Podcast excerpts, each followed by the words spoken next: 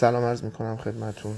26 مارچ سال 2020 برابر با هفته فروردین 1399 دوباره در خدمتون هستم. درباره ویروس کرونا مطالبی رو می‌خواستم خدمتون بگم.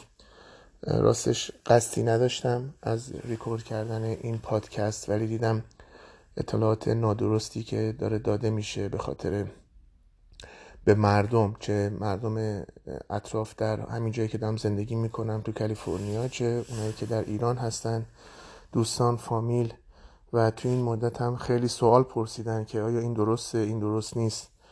من گفتم که خوب اینو ریکورد کنم که پاسخی باشه به این دوستان و فامیل و همینطور یه مقدار خیال خودم راحت بشه از اینکه این حرفا زده شده.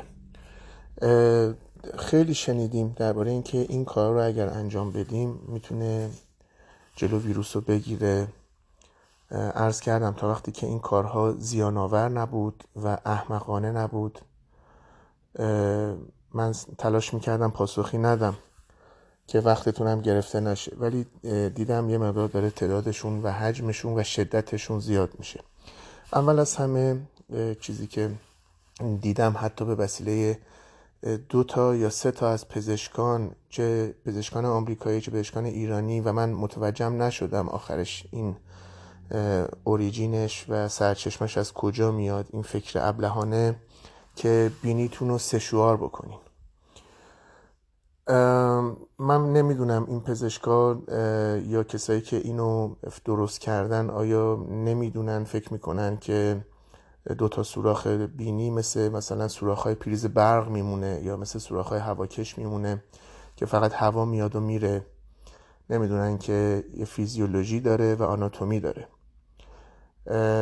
این دو تا سوراخ بالاترش خب همون ابتداش مقدار موهای زبر بزرگ که موهای دماغ هستن که گاهی وقت از تو دماغ می‌زنن بیرون و هر چند وقت بار خب باید کوتاه بشن. ولی بالاتر از اون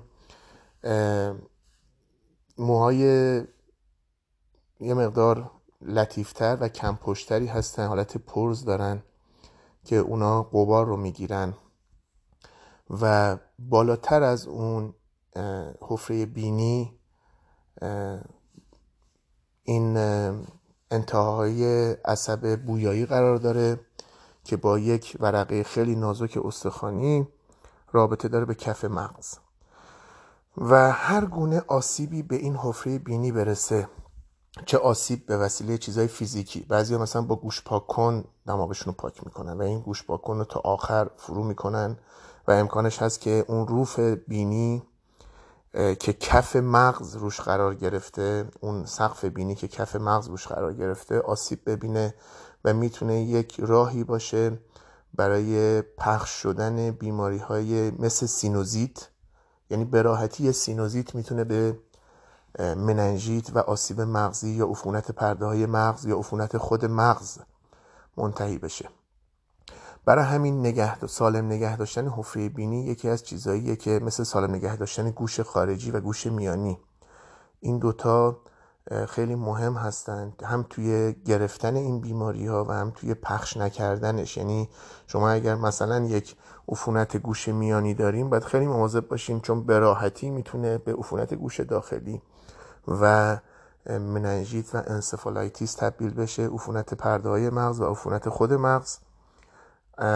و باید خیلی مواظب باشیم اگر توجه کرده باشین حفره بینی همیشه مرطوبه خیسه. یعنی شما وقتی انگشتتون رو می‌کنین تو دماغتون بالاخره همه ما یه بار حداقل کردیم این کارو توی تنهایی. و توی خفا می‌بینیم که انگشت خیس میشه. برای همین این حفره باید همیشه های بینی اون کویتی که دارن باید همیشه خیس باقی بمونه. چون بهترین حالت وقتی که خیس هستن بهترین حالت اون تبادل هوایی که با هوای بیرون صورت می‌گیره این هوایی که لازم هست به ریه ها برسن به شش ها برسن با این خیس بودن و همونجور موهای خیلی کوچیکی که اون بالا هستن گرد و غبار رو می‌گیرن و این رطوبت هم باعث میشه که هوایی که میاد هم تمیزتر باشه از نظر فیزیکی گرد و غبارش گرفته بشه و هم یک مقدار گرم باشه. و مرتوب باشه. اینا ویژگی های هوایی هست که باید به ریه برسه. ولی وقتی شما سشوار می‌کنین این حفره ها رو اونا رو خشک می‌کنین یعنی مخاط بینی خشک میشه. و اون بعضی ها هستن که میگن چند بارم در روز باید سشوار بکنین. این مخاط خشکتر میشه. وقتی مخاط بینی یعنی اون پوشش داخلی بینی خشک میشه crack میشه ترک می... ترک می‌خوره. ترک می‌خوره شکسته میشه و هم امکان گرفتن سینوزیت میره بالا. امکان چیز سادش خونریزی های مخاطی بینیه. یعنی شما با هر بار با چه کوچکترین چیز می‌بینین که خونریزی می‌کنه. دوم امکان گرفتن سینوزیت و حتی آسیب مغزی هست. و سوم چیزی که مهم هست اینه که عصب بویایی ممکنه آسیب ببینه چون عصب بویایی اصلا طراحی نشده برای اینکه سشوار بکنیش. اصلا طراحی نشده برای این جور کارهای احمقانه. برای طراحی شده برای بویدن و خیلی هم چیز مهمیه بویدن آدم از دست بدن. بعد از یه مدتی چشاییشون تاثیر می‌گیره و چشایی آسیب می‌بینه و کلا رابطهشون با محیط بیرون از نظر بویدن و چشیدن بعد از یه مدتی دچار اختلال میشه و دو تا حس مهم از بین میرن. از پنج حس حواس پنجگانه. و باید مواظب باشیم. این کار واقعا کار خطرناکیه. حالا غیر از اینکه احمقانه است خطرناک هم هست. خیلی از کارا ممکنه احمقانه باشن ولی خب خیلی خطرناک نباشن. و به هیچ وجه این کار رو انجام ندین. موضوع دومی که باز زیاد شنیدم البته نه به اندازه سشوار توی بینی اینه که دمای خونه رو زیاد کنین. به وسیله بخاری و هیتر. حتی اگر گرمتونم هست با کمترین لباس یا حتی بدون لباس تو خونه باشین ولی دمای خونه بالا باشه که ویروس ها کشته بشن. این توصیه رو من از طرف یه پزشک دیدم که بازم نشون میده که هیچ تصوری از بیولوژی و مایکروبیولوژی و ویروس شناسی ندارن و این موجودات زنده رو مثل چیزهایی می‌بینن که توی ذهنشون هست. در صورتی که کلا ویروس ها و مایکرو ارگانیزم ها کلا قارچ ها باکتری ها یه محیط این ویترو دارن یعنی محیط آزمایشگاهی که در لوله و در پلیت آزمایشگاهی صورت می‌گیره. روشون آزمایش میشه و یه محیط انوایو انویوو هستن که در بدن انسان تو دمای 37 درجه انسانی روشون تحقیق میشه. این دوتا کاملا متفاوتن. چون اصلا دلیل نمیشه یه ویروسی مثلا اگر به وسیله bleach یا وایتکس یا آب ژاول از بین میره که میره تقریبا تمام ویروس ها به وسیله آب ژاول و bleach و وایتکس از بین میرن. دلیل نمیشه اونو توی بدنمون وارد کنیم که بره دنبال ویروس بگرده و بکشه. مثل کار احمقانه ای که قرقره وایتکس اینجا تو آمریکا انجام دادن خیلی ها که می‌تونه به صورت غیر قابل برگشت حلق رو بسوزونه و آسیب سلولی ماندگار ایجاد بکنه. و دیگه هم ترمیم نشه. یعنی بازسازی نشه و درست نشه. و همچین چیزی اصلا امکان نداره از نظر فیزیکی که اگر دمای خونه رو شما زیاد بکنین ویروس ها کشته میشن. نه تنها چیزی که اتفاق میفته که گرمازدگی دیهایدریشن کم آبی بدنه و بعدش هم مصرف گاز و نفت و انرژی و برق تو مملکتی که مثل ایران که به همه اینا نیاز داره تحریم ها هم هستن و روز به روز اوضاع دولت, دولت ورشکسته جمهوری اسلامی رو بدتر می‌کنه و این کار به همه آسیب می‌زنه. موضوع سوم چیز سومی که من زیاد شنیدم این که آب زیاد بنوشیم. هر چیزی توی طبیعت اندازش لازمه که آدم انجام بده خب خیلی خوبه. ولی هر چیزی که از حد خارج بشه مسلما دردسر درست می‌کنه. بالاخره ما توی طبیعتمون هیچ چیزی مهمتر از آب نداریم. چون اگر آب نبود حالا غیر از محصولات کشاورزی و غذا و اینا کل صنایع کل کره زمین صنایعش از بین می‌رفت و ما هیچی نداشتیم. و ولی با همه خوبی هایی که داره و سرچشمه زندگی که هست آب خوردن زیادی باعث میشه که سلول های بدن حالا به صورت کلی خدمتتون عرض کنم سلول های بدن قرار گرفتن توی یک محیط نیمه مایع نیمه جامد ژلاتینی که از یه طرف وابسته به آبه یعنی اگر آب مصرف نشه این دچار دیهایدریشن میشه و علائم دیهایدریشن رو درست می‌کنه. ولی اگر آب زیادی مصرف بشه باعث میشه که از یه طرف کار کلیه زیاد میشه. چون کلیه تا یه حدی می‌تونه می‌تونه تا روزی 23 لیتر 24 لیتر 25 لیتر حد اکثر تصفیه کنه آب که از خارج وارد بدن میشه. اگر بیشتر از اون وارد بدن بشه کلیه نمی‌تونه این کار رو انجام بده و فشار میاد بهش. از یه طرف ممکنه بدن دچار ادم بشه آب جمع بشه ممکنه فشار خون بره بالا. امکان زیادی داره فشار خون بره بالا. و از نظر خب اگر خیلی ادامه دار بشه می‌تونه موجب آسیب مغزی بشه و حتی مرگ.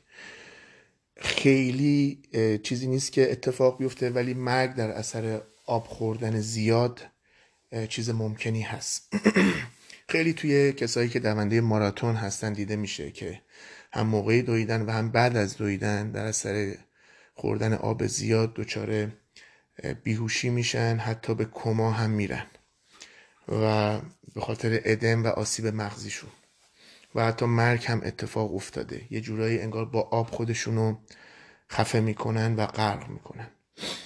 از طرف از نظر سلولی هم خب عرض کردم وقتی که سلول ها توی محیط نیمه آبی نیمه جامد قرار دارن وقتی آب زیادی وارد بشه محیط خیلی آبکی تر میشه هایپوتونیک میشه.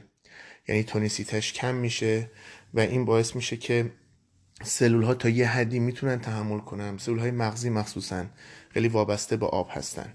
چه به کمی آب و چه به زیادی آب. حساس هستن. ممکنه پاره بشن و آسیب ببینن و به صورت غیر قابل برگشت آسیب درست کنن و حتی موجب مرگ بشن.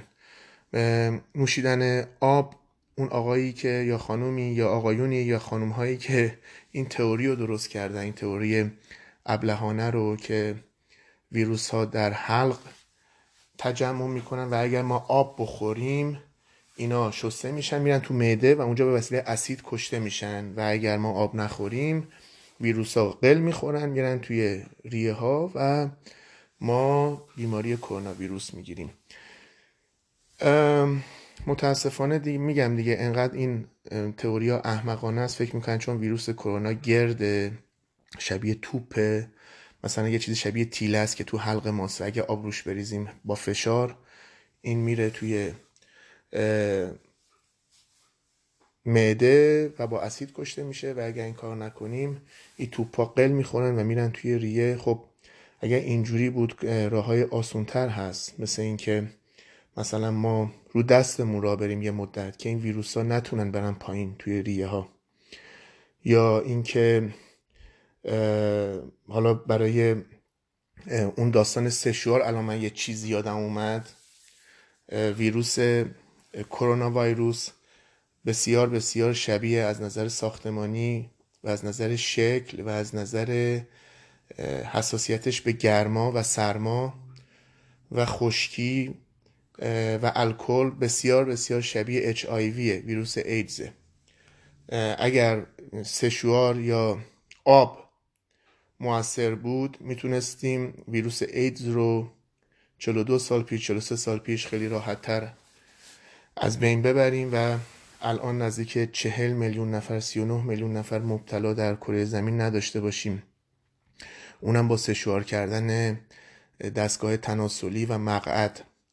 یکم ممکنه عجیب به نظر برسه. ولی میشه اینا رو سشوار کرد و اینا رو با گرما از بین برد و مشکل رو حل کرد. ولی خب نشده که نکردن حتما. امکان پذیر نیست همچین چیزی. و من برم سر موضوع بعدی که اینا رو آخه یادداشت کردم. می‌خوام مطمئن بشم که چیزی از قلم نیفته. موضوع بعدی سیر خوردنه. میگن سیر زیاد بخورین. من نمی‌دونم حالا چقدر. مثلا چند کیلو در روز. چون سیر زیادم. هم بوی خیلی مشمعز کننده و بیزار کننده ای داره و هم آسیب شدید مخاط معده میده. و بعد از اون اگر طولانی مدت مصرف بشه این کار آسیب شدید کبد میده. سلول های کبدی رو آسیب می‌زنه و حتی می‌تونه این آسیب رینو نشه ترنوور نشه و دائم باقی بمونه. اینم مواظب باشین. حالا اگر خونه هستین جایی نمیرین می‌تونین سیر بخورین. در حد معقول و معمول. دو حب سیر سه حب سیر نفری برای یک روز مخصوصا اگر کوبیده بشه شاید کافی باشه. ولی خب تأثیری روی این داستان نداره. اینجوری نیست که اگر سیر بخورین ویروس کشته میشه و اگر نخورین کشته نمیشه. اینم عرض کردم برای خوردنش اگر دوست دارین بخورین بخورین. هیچ ویتامینی یا هیچ غذایی این موضوع بعدی هست؟ دارم خدمتتون عرض می‌کنم. شناخته نشده که بتونه کلا جلوی بیماری های ویروسی مقاومت بدن ببره بالا. چه ویتامین C چه ویتامین D آهن روی یا همون زینک هیچ کدوم. البته یه چیزی هست.